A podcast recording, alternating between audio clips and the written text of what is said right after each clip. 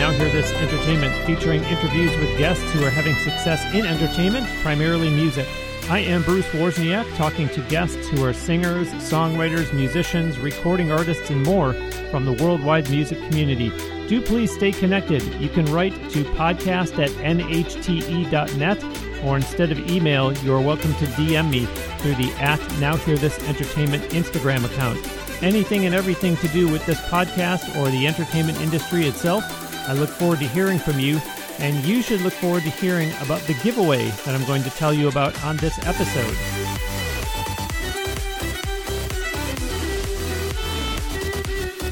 Joining me today on the Now Hear This Entertainment guest line from Long Island, New York, my guest began classical violin training at the age of just two years old and by age 13 had already performed with the Buffalo Philharmonic Orchestra. His expertise in improv across multiple genres has led him to a career as a soloist in demand, performing at venues from Madison Square Garden to Carnegie Hall to the Lincoln Center, the Jacob Javits Center, and across four continents. He has been featured on PBS and has been booked to perform at special events for Google, Nickelodeon, National Geographic, and Citigroup, among others. He has an amazing story of overcoming having lost the strength to play his violin for a number of years to now performing as a DJ violinist. He has a combined total of more than 4.5 million video views on his official YouTube channel, and he has released five singles this year alone. You've been hearing a song of his that has approximately 400,000 streams on Spotify called Neon Dreams. Welcome to Now Hear This Entertainment, Asher Laub. Hey, Bruce. Thanks for letting me on the show. Pleasure to be here. Yeah, thank you for making time to talk to me today. And wow, congratulations. Approximately 400,000 streams on Spotify alone of that song that was just playing. Go ahead and tell the audience all about Neon Dreams. Well, Neon Dreams really uh, kind of when everything started. Um, it is literally within the name Dream. It is literally my dream. Um, starting a, a music career that is uniquely mine um, beyond just being a studio musician, but actually expressing myself artistically in the way that is uniquely me. Um, and uh, kind of the backstory there is, uh, you know, uh, having lost the ability to actually play the instrument and then regaining it gave me a, newfound appreciation for the sheer joy that I get um, out of being a, a professional musician. And uh, Neon Dreams is what inspired me to is basically that inspiration. Yeah, it's almost like you're giving us access to your personal emotions of your expression of rejoicing about what you've been given. Exactly. You hit the nail. How easy is it though or how difficult is it to turn those emotions into okay, how can I convey to people musically what I'm feeling right now without lyrics? Well, um I guess a little easier for me than than than others in the sense that I I kind of do this, you know, full time. I've been doing this, as you mentioned, since the age of, of two. So expressing my, myself through improvisation and through you know compositions is, is something that I've been doing for many years. Uh, but uh, I don't even you know Neon Dreams isn't even the complete picture. Uh, I've many other songs that sort of express a similar um, elated, just sort of excitement, joy uh, for just newfound strength. I like it. I like it. That song, Neon Dreams, is actually from four years ago. So, to move up to present day, share with us the story behind your latest single, the Lord of the Rings medley, Rings of Power. Sure. Um, well, that um, is a cover of uh, McCreary's uh, Lord of the Rings from the Amazon series, that epic Amazon series that's uh, got a whole lot of people talking. There's uh, they put something like a half a billion dollars into that production, and mm. really, I, have always I grew up with Lord of the Rings. My my father used to read me the books, and uh, I always had a passion for it. Watched watched all the movies, and then I just sort of kind of missed it. You know, just the world of fantasy. There's nothing quite quite like it. Harry Potter is like a close second in my opinion, but uh, big big fan of that. Um, but but Lord of the Rings, you know, when I, I was thrilled when Amazon came out with the series because just the sheer beauty of the music and just what it sort of uh, just the images associated with the music. I just I, I couldn't help myself but but uh, remake that that music from you know, from the vantage point of my own unique skills, uh, you know, focusing more on the on the violin, and uh, I took three of my favorite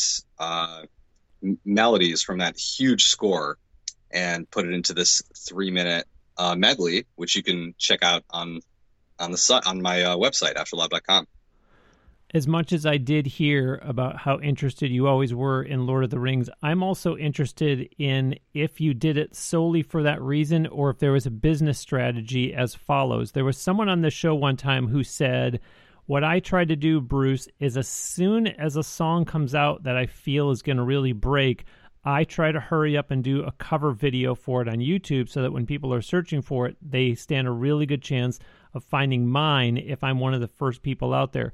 So I wonder, Asher, was it only what you described before, or was it this is such a popular Amazon series that I want to seize on its popularity and maybe more people will find Asher Laub if I do this medley?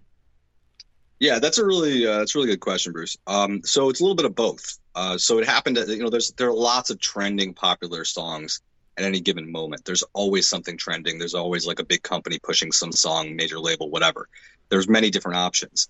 Uh, so you got to factor that in. Yes, from a business strategy standpoint, that that you always have to think that way if if you're running a business and if you you have to earn an income. Uh, but you also uh, but it's got to be something you're passionate about. Mm. And and for me, you know, I, I produce a 26 piece score, which is pretty much similar to the actual original series and my unique kind of blueprint, whatever. Um, and I and I did that because I, I had the energy and the passion and, and the love for the Nori Brandyfoot medley uh, and uh, melody and Galadriel. Like I, I just I, I, love I love the tune. Uh, I, I I just I can run it through my head and it doesn't bother me. It doesn't annoy me. It's like a it's like an earworm that I actually appreciate. um, and I just wanted to remake it. You know, I just I couldn't hear enough of it so yeah, so the business aspect, yes, and then the fact that I was watching the series with my wife pretty much every night. I, I, I put my career pretty much on hold to just you know to spend a little time with with my family for a change because I just work myself into the ground. Uh, I, I'm a workaholic. the part of that the, that I am still hanging on to is, is backing up to you having said 26 piece. And to me, yeah. that sounds overwhelming. Is it a pretty big deal that I think it is? Or is it, Bruce, I already told you, I've been doing this for a while and this is what I do for a living. So, no, 26 piece is not really that big a deal to me. No, 26 piece is, is I think, a big deal for everybody, for anybody. Um, it, it's, it's a lot of work and and it's a lot of you know it, you got to really love what you're doing in order to have the the the focus and the you know the sort of like the long term vision of just to work on every every every instrument to, mm. to make it sound optimal and mix it properly so on and so forth. Wow. Wow well, folks, this is important. I said it last week, but in case you did not hear that episode, I absolutely need to repeat it because this is the giveaway I was referring to in the intro. And as of the day that this interview with Asher is getting released, there is only one week left to enter. And I want you to pay attention, even if you initially think, eh, I don't have any use for something like that, because I'm going to tell even those folks why you should enter anyway. Focusrite is inviting you to enter their holiday contest with the winner choosing their own Vocaster as the prize, meaning you get to choose the Vocaster 1 or you get to choose the one that I have, which is the Vocaster 2. The Vocaster, by the way, is an audio interface for content creators. It was just launched in June. Enter now because this only runs through and including December 7 with the winner being notified on the 8th. You've heard me talk on past episodes about this new unit of theirs. Remember, the Vocaster can be used not only by podcasters, but by those of you who are doing live streaming, say maybe on Twitch, and it can be used for people who do voiceover work. Anyhow, to enter, go to focusrite.com slash NHTE and do so now before the entry period closes. Again, this is customized for my show, Now Hear This Entertainment focusrite.com slash nhte and if you don't think you need something like this enter anyway and pay it forward by giving the vocaster as a holiday gift to the creator you know that will benefit from all its great features and the professional audio quality that it helps you deliver. One more time on that address where you can enter to win. It's focusrite.com slash nhte Asher, you were telling us about your latest single, Present Day, but let's go back to the beginning because I'm really having a difficult time wrapping my head around your having started into music at the age of just two years old. Yeah, um, you know, decades later, I, I still try to wrap my head around that too. I was just talking to my mother the other day, actually, about um, she, you know, she she asked me, you know, how how did you feel? You know, what were your do you, do you remember starting at the age of two, so on and so forth?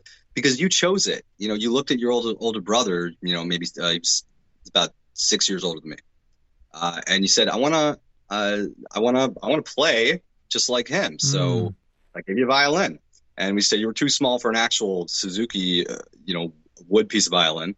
So we gave you a um, a margarine box with uh, basically I had rubber bands around them, and I do remember that uh, serving as strings. So um, that that's where it all started, and then they started out started me out on the Suzuki method, uh, pretty intense, and I started doing performances with large groups of you know Suzuki students, um, and uh, yeah, I, am pretty fortunate to have that at those uh, just to have those skills at a young age because it's made life life a whole lot easier for me as a professional musician.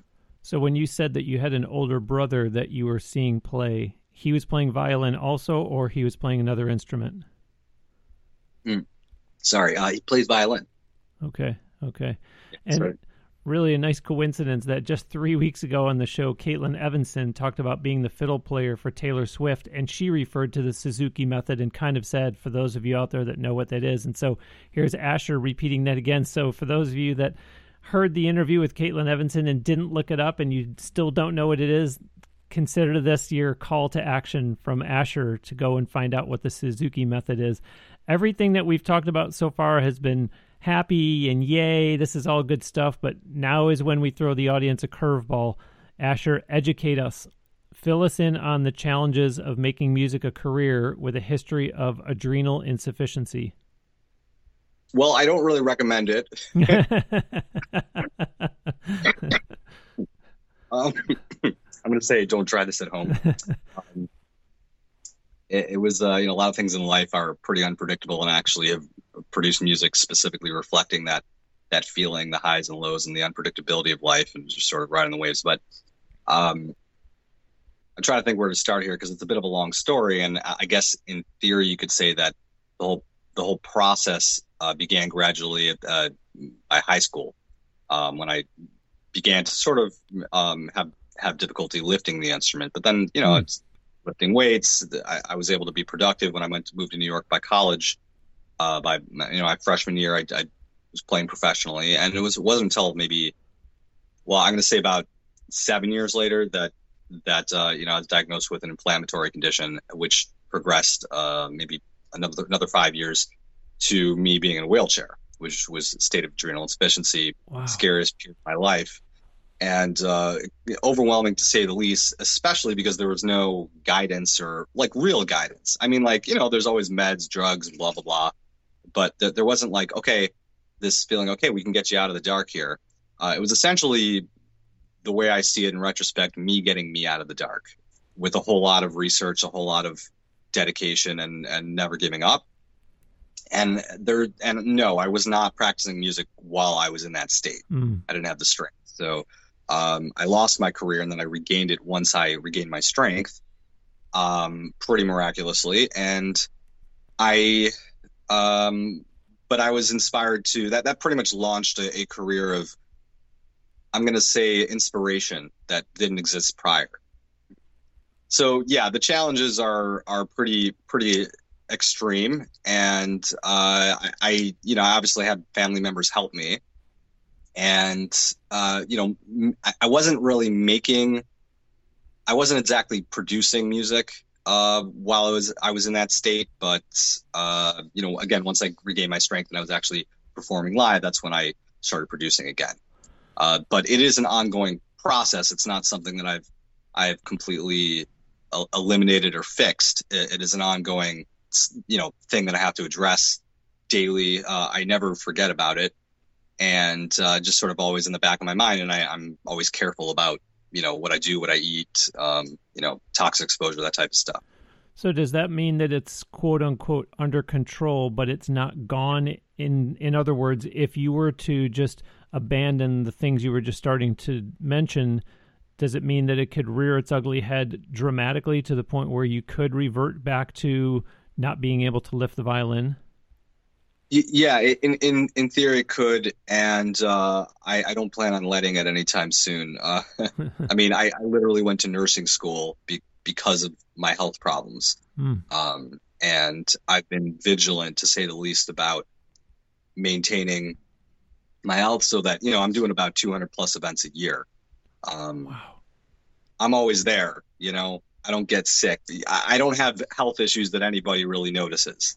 Mm. So that's terrific, and and it almost makes me think that you probably can take two things from that, probably more, but the two that jump out at me is clearly inspiration for songs, but also you being able to talk to people. I'm almost positioning you as a public speaker, as an inspirational speaker who goes out and says, "Look, if there's a career that you really want to pursue and you have some sort of health condition. Now, granted, this isn't going to be a blanket statement because there's going to be some where it's just physically impossible.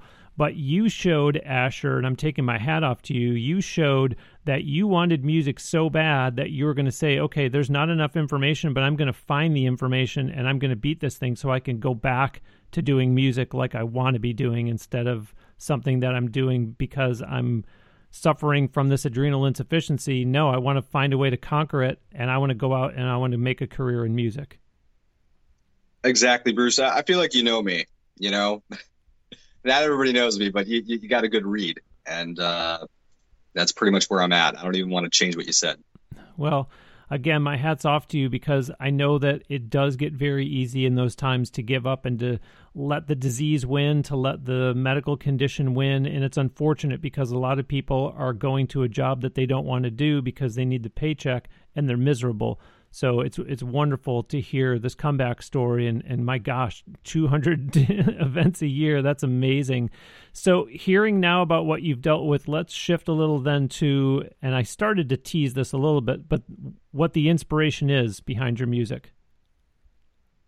So uh, yeah, and and you did start to tease it, and, and generally the inspiration is uh, kind of a love and a joy, uh, a joy and a love for life, uh, and, and, it's more than just my health issues. It's really that just sort of what instigated this need to like i guess this desire to want more.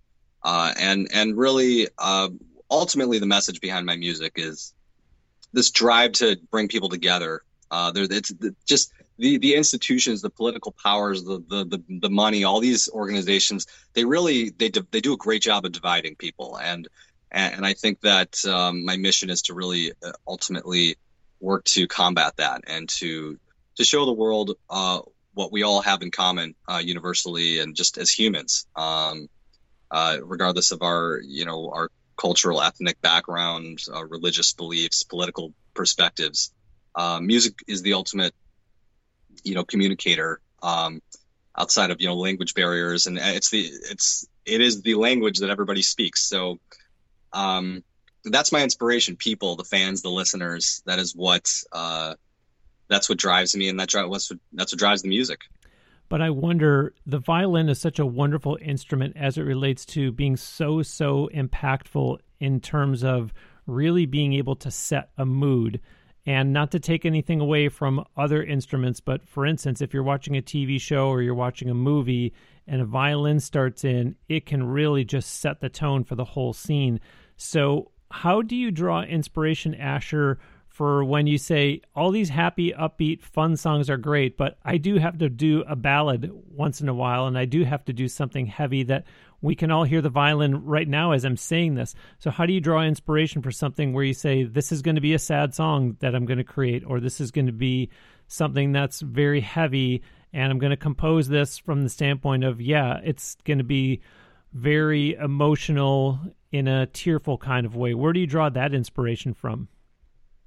Well, I'm going to go back to my fans again because they actually love that that kind of stuff. That's actually easy for me as a violinist, but I'm kind of driven to to show the range of the instrument because it is it, it's not it's not something that was invented like you know, a couple decades ago, and that is con- constantly just owned by one company and has a patent on it. It's something that's been around for generations in many, many different cultures, and and I love just sort of displaying its range and its beauty and bringing the old in with the with with the new in a new context and a new, kind of cover song or a new popular type of more accessible melody uh, the average person can enjoy. I like that. So that's sort of what uh, inspires me to to to kind of play that music and to to produce that you know music in a, in a sadder tone or uh, you know just different types of genres. I, am not sure if that's that's kind of uh, what you're getting at.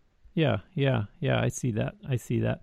Before I go into the break and tell people all the places they can find you online, let's reach a crescendo here, at least for now. And since I read off so many cool venues and clients in the intro, have you share with us about your most memorable performances? Oh, sure. I mean, there have been a whole lot of, of really memorable performances. I'm going to say generally that the big concerts are the most memorable, and um, the PBS special I I did um, twice, spanning. I'm saying I'm to say there was about a seven year gap in between each one, but uh, that was incredibly memorable. Um, just you know play, playing some of the most iconic venues in the country um, madison square garden lincoln center carnegie hall hard to believe and but yeah been to all of them and had the honor of just kind of gracing those stages and playing playing my, my own music and uh, Neon Dreams was first performed in Carnegie Hall, actually. Mm. Uh, second performed. I, am trying to remember first or second. I don't even remember the chronology, but but that was that was definitely a, a memorable experience, and just just the the audience, the the intensity of the audience's just appreciation and love for uniquely what I was presenting to them. Um, the message behind the music. I just there, there's nothing more enjoyable, more memorable than the, the way that the, than than playing music and, and just seeing how it connects with with the listeners. Um, because it's like a whole other thing to, to play like a private event and and not and, and and have it be like this you know big hoopla lots of money spent and so on and so forth. But it's not really about you know uh, you know the music itself. Um so yeah playing at those iconic venues that that was that was incredible and um i'm gonna say actually right up there not at an iconic venue was playing for king mohammed the sixth i believe Mm. I should remember because it was just a few a few months ago uh, in Manhattan uh, on Wall Street, and that was kind of an unexpected performance, but that was quite memorable because I've never played for a king before, King of Morocco, and he was just in for like a week, so I had the honor of performing for him. But what were the circumstances there that you say was unexpected? It sounds like it was something of a last minute call, perhaps. Well, I was playing uh, at a like it's an upscale it was like an upscale private venue, you know, restaurant type place, and there were two adjacent parties, private parties, and it's funny because uh, the the king had uh, he saw me playing right next to him in my party, and he and he asked the know, he basically asked for if I would be willing to play for his group, and I and I asked uh, I'm like, yeah. so so my party came over to his party to watch me perform for him, and it was just the coolest experience ever. And wow. I'm going to say that I'm going to put that up to the level of uh, my experience at you know Carnegie Hall, Madison Square Garden, and PBS. Yeah, no doubt, no doubt. Wow, wow, that's cool. That's cool. I'm joined today on the Now Hear This Entertainment guest line from Long Island, New York, by musician Asher Laub.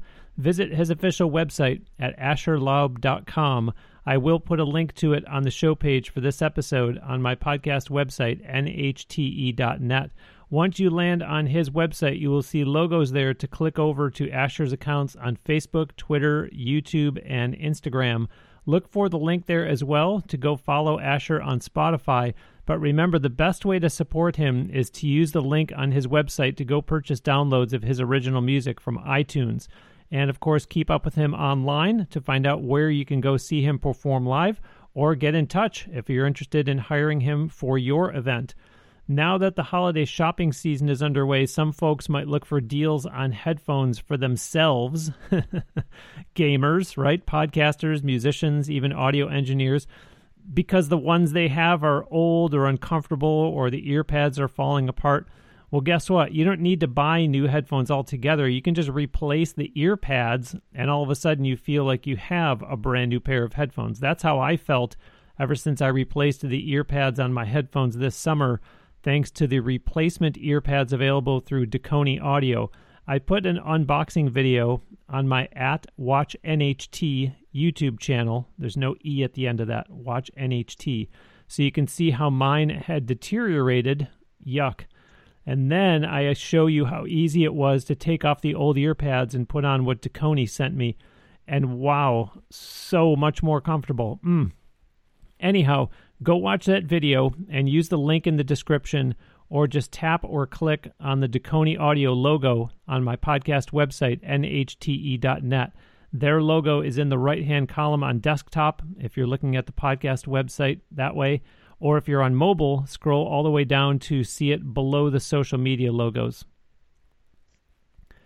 Asher, walk us through this. As I understand it, you got three degrees in the sciences and then shifted back to a full time music career? Yeah, pretty odd, right? well, so I grew up sort of with that, uh, you know, the, the have getting getting a PhD. I, I I grew up intending to kind of pursue that. So that was sort of always in my mind uh, mm. as a child. My father's a PhD, um, lots of PhD and, and, MDs, and education in my family, and, and education is obviously a, major focus uh, for my family and cousins, and so on and so forth. And music was never ultimately the intention uh, for me. Uh, my parents they prepped me for a professional career, but they didn't didn't expect me to be, become a professional musician. So ah that's that's sort of like the backdrop there. Um, so I yeah I went to university and I, I YU NYU two degrees at NYU, uh, master's uh, in science education, bachelor's bio, um, nursing degree, and I, I, I did you know I taught for four years uh, in the DOE, and I, I I enjoyed it. It was meaningful, but all the while I it wasn't too difficult difficult to pivot to a full time music career uh, because I was always earning money while I was in school. So I was all in music. I, I was always performing in music, uh, doing do, doing private events, even doing concerts. Uh. less of it. So all I had to do was just sort of ramp that up uh, once I once I made the shift, and ultimately I made that decision because really with the blessing of my wife, I wouldn't have done it otherwise. Well, and speaking of which, there's a buzzword, or I guess it would be a, a buzz phrase, that I'm really interested to get your perspective on, which is work life balance as a musical performer slash producer with a family. Yeah. Um, that's pretty important, guys. Uh, you know, with the, the, what's the word? What they call it? The great uh, resignation. There's a reason why there is a great uh, resignation. You know, people en masse are, are they're, they're exhausted. They're tired. They they, they want to have a life. They want to have kids. That's uh, that's something that I, I my wife and I we, we realized we need to prioritize and and she really kind of helped me focus on on balancing my career life uh, expectations and it's been a challenge it's even a challenge today but uh, become more or less a routine for me at this point so that's kind of where i'm at and uh, you know focusing on on on my two beautiful kids and realizing that's really my life's work. I, you know, my, my career's work, which I, I love, I have a true passion for my music. That's something I could just, I'm a workaholic naturally, and I'm not naturally able to come, you know, to, to stop work, uh, you know, at, at, at six o'clock. I often, you know, I would, if it were just up to me, I'd come to bed at uh, 1 a.m. because I'm, I just, I, I want to finish the, the 26 piece composition symphony. Uh, that's hmm. what I want to do. But uh, work life balance is just critical. Um, I think the general uh, 360 view of uh, just appreciating life and and uh, enjoying life to its fullest. Well, and for those of you in the audience who are aspiring performers and are getting starry eyed, and you hear Asher earlier talking about 200 dates a year, and you're thinking, I want to do 250 or I want to do 300, listen to what he's saying.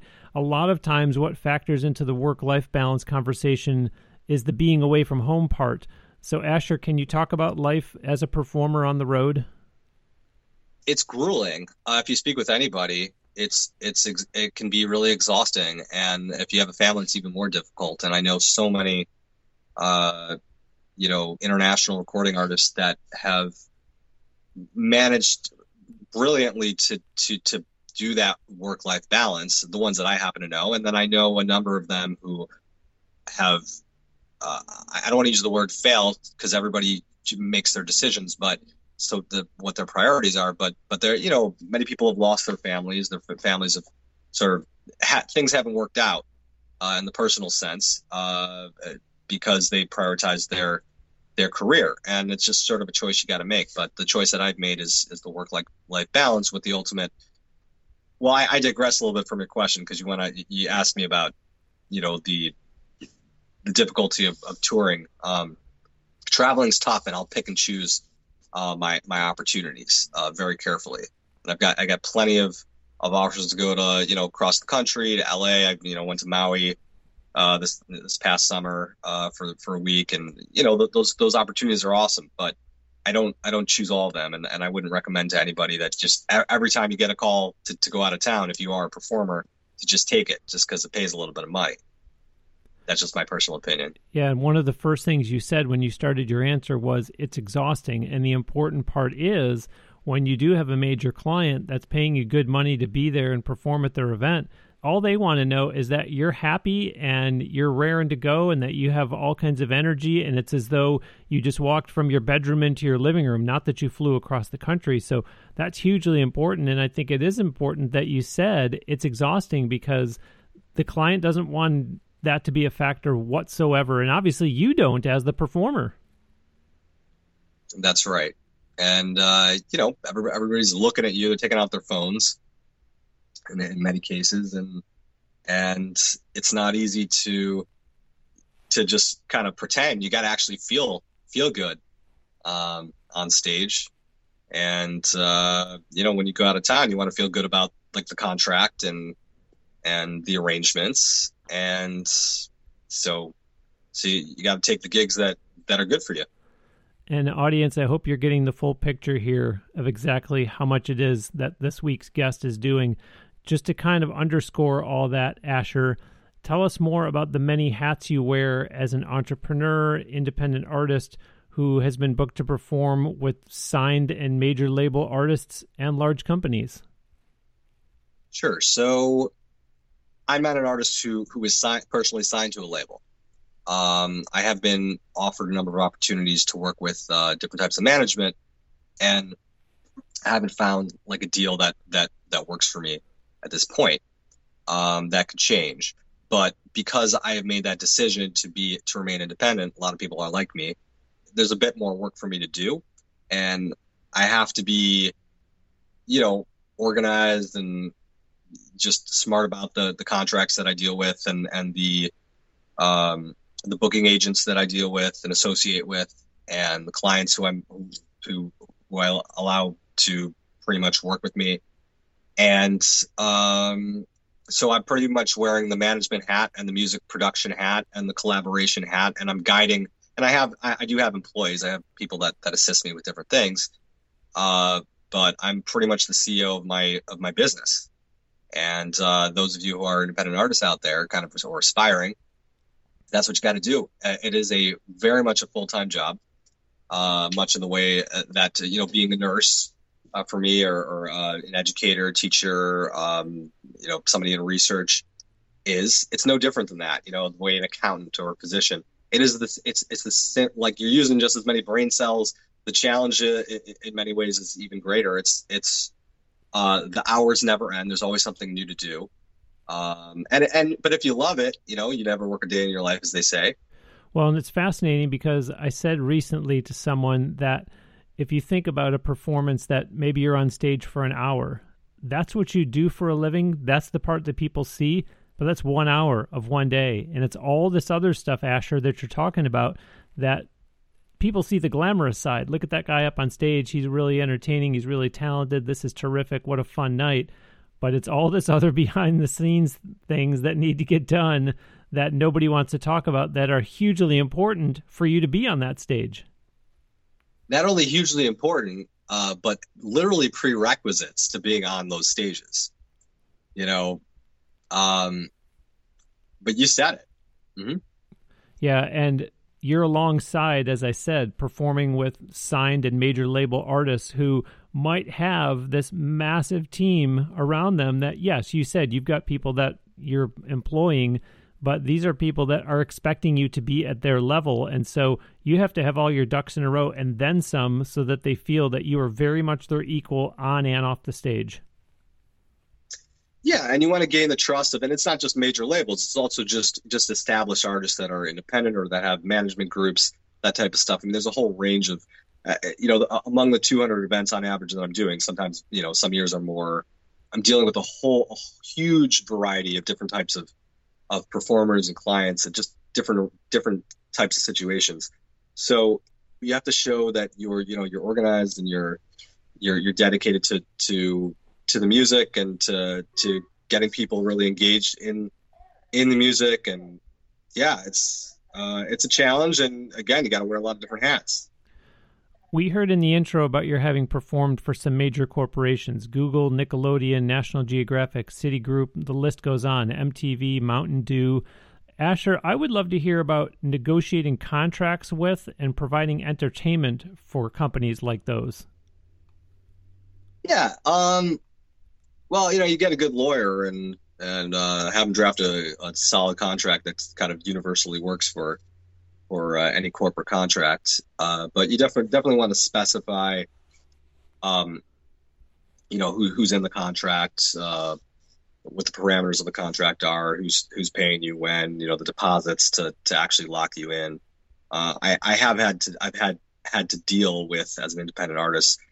You know, I'm not going to say shady characters, but people who just feel like they can kind of flake on you and that oh yeah, you need them more than they need you. On occasion, it's like nah, you know what? I'll say sayonara you know, I got, I'll, I'll, I'll, take another booking, or I'll, I'd rather sit home than deal with that type of person. So when you, when you got like, uh, you know, uh, Google, TNT, Viacom, Nickelodeon, these these big companies, generally they have respect for the people that they, they want to book you for, but you still need to anticipate that there could be some funny games, and you need to have a very clear, clearly written out uh, contract that that specifies, you know, what you need, you know, the, the sound requirements, your your rider, that type of stuff.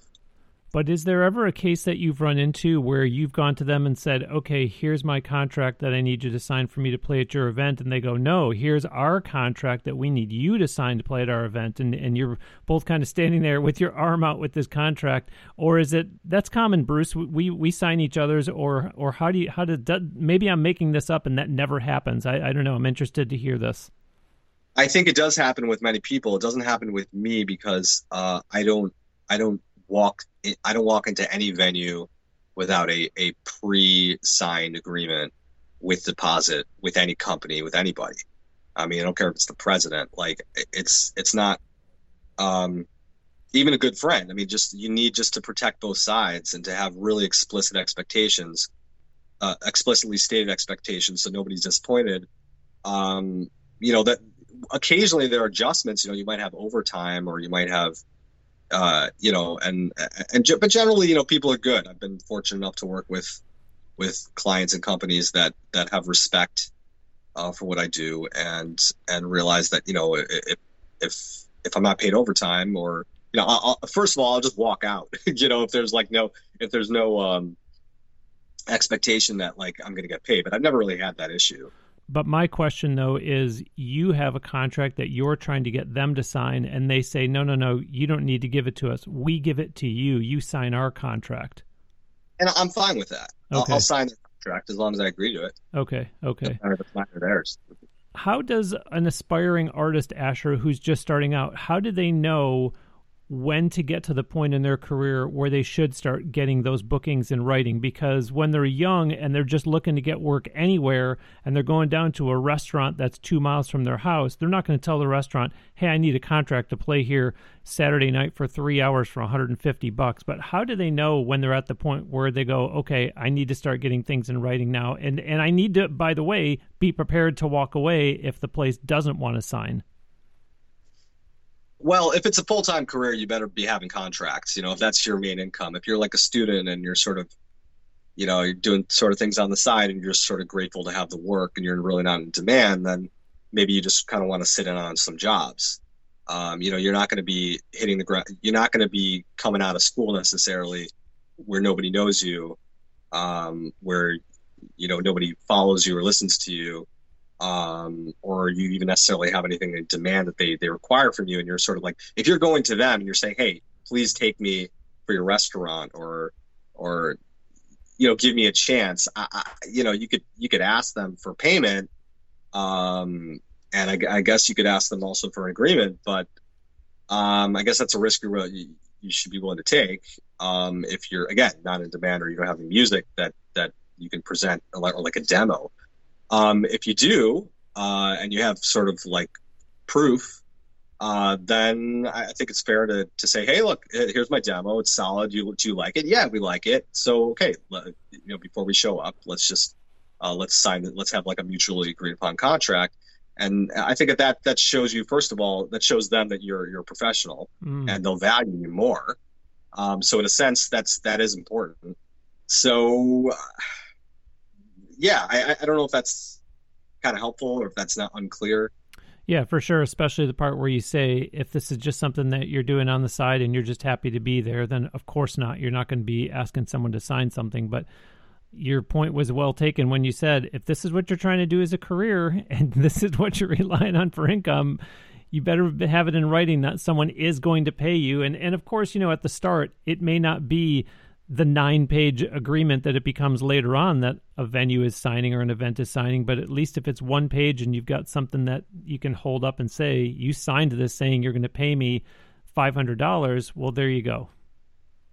Yeah, what's one page for them to, you know, they don't need a lawyer to, to read it, read it, you know, just don't make it complicated wording, you know, simplify it, make it like a simple invoice, start time, end time, music, blah, blah, blah, uh, your sound requirements and, and, you know, specify some things in the contract, and you know it's not something that, that will scare them away. And if they really value you and that, that and they're willing to pay you, then they should have no problem uh, signing the contract. So this conversation is making me think of the evolution of your career insofar as at the very beginning of this episode, I introduced you as somebody that was a classically trained violinist. And then I went on to say that you're to the point where you're a DJ violinist. And I read about how you've incorporated breakdancing and had mentioned multiple genres. So, what was it, Asher, in your career that at some point you told yourself, I need to start expanding more and going across different genres and incorporating things like breakdancing into my act and making myself be a lot more versatile? Well, uh, it's the listeners, and it's the it's the viewers, the listeners, the fans, uh, the clients. I, I've you can't be necessarily you can't be stagnant uh, in in your music, musicality and your in your music, um, your your productions. You need to, you know, sort of like a it's almost like a like a vendor. Well, it is a vendor uh, client type of relationship. You know, uh, but you know, stores are constantly repivoting when they sell sell products or shirts or you know. Um, Walmart, they're always, I don't know, changing their products that, to, to meet the demand of, of, of customers. So it's the same thing with music, and, and you just sort of treat it like a business. So, uh, and that's sort of what I've done. I've, I've, I've also just because I'm intrigued by different different ways that I could uh, make violin interesting and relevant, and and uh, kind of modern listeners' uh, life. People have many different tastes. People are into Latin music or pop, hip hop. So I try to show people, hey, look, this is what the violin fits in. It's not just this uh, these different types of genres. It's not just this archaic instrument that's outdated. You don't just have to be, know, like uh, like a lover of Bach and Beethoven to appreciate it. Uh, and I'd like to kind of show how violin is pretty much relevant everywhere. So as a result, I imagine it's very difficult for you if someone asks you, "Oh, what kind of music do you do?" It's so diverse. I imagine that you can't just say, "Oh, it's pop." Exactly, and it, it's I, I, my biggest challenge is when when people call me up or promoter or concert producer, they're like, play, you know, just just do you like play play music. I say, you know what? I need to know who's there, who's going to be there. I need to know like who who are the listeners, who who like what do people like to hear, um, and then I sort of build things around that. Um, because everybody's everybody has different tastes and um, it's important to respond to those tastes. Yeah, because if they say just be you and you say, okay, I'm going to be jumping around and I'm going to be playing a lot of upbeat, fun stuff, and people are going to see me just using a whole lot of the stage and the floor, and they go, oh, well, this is like an old, like classical music crowd. Then you go, well, why didn't you just tell me that in the first place instead of saying just do you? You know, I, I, it's funny what you said. It actually reminds me of a concert I did last year, um, where it was actually an older audience. Really, it was you know I don't know maybe like 200 people. Really sweet, uh, kind of. Just, everybody was really sweet. But I I asked I asked the whatever the promoter to to uh, like just clarify like the type of concert it's going to be and they're like just do whatever you want like just you, you everything you do is great I've done this concert a few times in the past, but it's been many years. Mm-hmm. So I show up, and and I actually was was chatting before the concert with some of the some of the people in the front. And they're like, "This is going to be a classical concert. Is that right? Like it's going to be classical, like expectations. I was the expectations were not made clear prior to that, and I sort of was like struggling to like dig up my music because I hadn't been playing a bit of you know the type of. I guess it show. is now. Yeah, no, and and I literally turned it into a classical concert, which was stressful, kind of in the moment. Mm. Shouldn't have been that way, but wow, wow, all good stuff nonetheless. This is this has been a lot of fun. We're going to close today with a single that Asher released at the end of July, a track called Atlantis. Asher, before I let you go and I play that song, share with us first all about this one, if you would, please. Sure, Atlantis is uh, also a bit of the, in the sense that Neon Dreams is a bit of kind of like uh, the story of my life, my own personal experiences the highs and the lows, um, the unpredictability of life. The you know it starts out sort of this ominous intro, rises to a climactic high, and it's cyclical in nature. So it kind of goes back to that low and then to a high again. And um, it's a beautiful piece that showcases classical, um, merging classical with hip hop and electronic music, uh, much in the way that I like to, to do that in a lot of my music. But I find it inspiring to me. It's a reminder of not not getting too caught up in the lows or in the highs and just sort of staying even keeling even keeled in your in your outlook and realizing that just sort of understanding that life is cyclical again and just like the just like the song. And i hope that people can sort of interpret that in their own way in their own lives. Um, no lyrics all instrumental. Uh, so yeah that's atlantis Asher, you're a pro. Very insightful guy. At the same time, this has been a lot of fun. Thank you so much for making time to be on Now Hear This Entertainment. I really enjoyed it. Oh, it's my pleasure, Bruce. Thanks for having me. And folks, with that, I will wrap up another new episode of Now Hear This Entertainment. My sincere thanks to musician Asher Laub. Do visit his official website at asherlaub.com. Again, I will have a link to it on the show page for this episode on my podcast website, nhte.net. Once you land on his website, look for the icons, the logos for Asher's social media. I have liked his music page on Facebook and I followed him on Instagram and Twitter, and I'm sure he would appreciate you doing the same. We did not talk about his YouTube channel, unfortunately, which, wow, I mentioned in the intro, a combined total of more than 4.5 million video views. Go there and watch and like the videos that he has posted and subscribe to Asher's channel too. Remember also to find him on Spotify and give him a follow on there as well. However, purchase downloads of his music from the likes of iTunes, which there's a link for on asherlaub.com. Keep up with him online for information on where and when you can go see him perform live. And be sure to tell Asher that you heard him and his music on Now Hear This Entertainment. Folks, I hope you enjoyed the interview and that you like the show itself. If you want to extend a gesture to let me know as much, go to my podcast website, nhte.net, and look for the yellow logo there that says Buy Me a Coffee and do exactly that. It would mean a lot to me because it tells me that you like what I'm putting out each week. It does not matter where you're located, it's a way that we can have a hot beverage together virtually. You can even put a personal note on there for me to see. That's going to do it for episode 459. Thanks ever so much for listening. I'll send you out today with another song from Asher Laub. This is the one he just talked about. It's called Atlantis.